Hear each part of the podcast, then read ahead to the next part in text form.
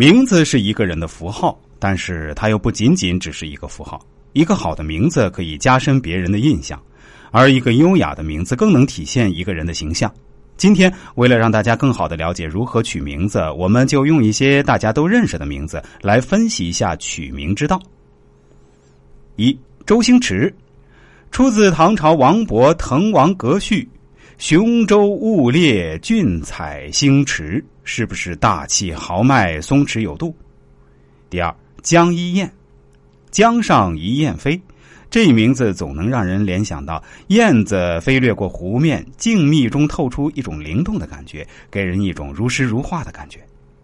第三，刘亦菲，菲指花草香又美，亦菲就像花草一样美丽芳香，是不是觉得这个名字跟我们仙气十足的神仙姐姐特别般配呢？第四，鞠婧祎。我敢打赌，很多人看到这三个字都要愣一愣，思考一下怎么念。一些不熟悉她的人只好叫她“四千年美女”，大多数人都会把最后一个字读成“尾巴”。第五，坚韧姿，很多人容易把第一个字错看成“管”，就算没看错的也不太会念，因为你这个名字念起来有点拗口。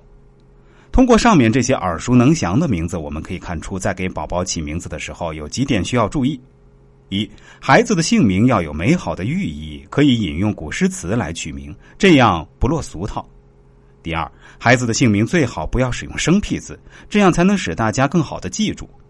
第三，最好不要使用单名字，避免造成重名。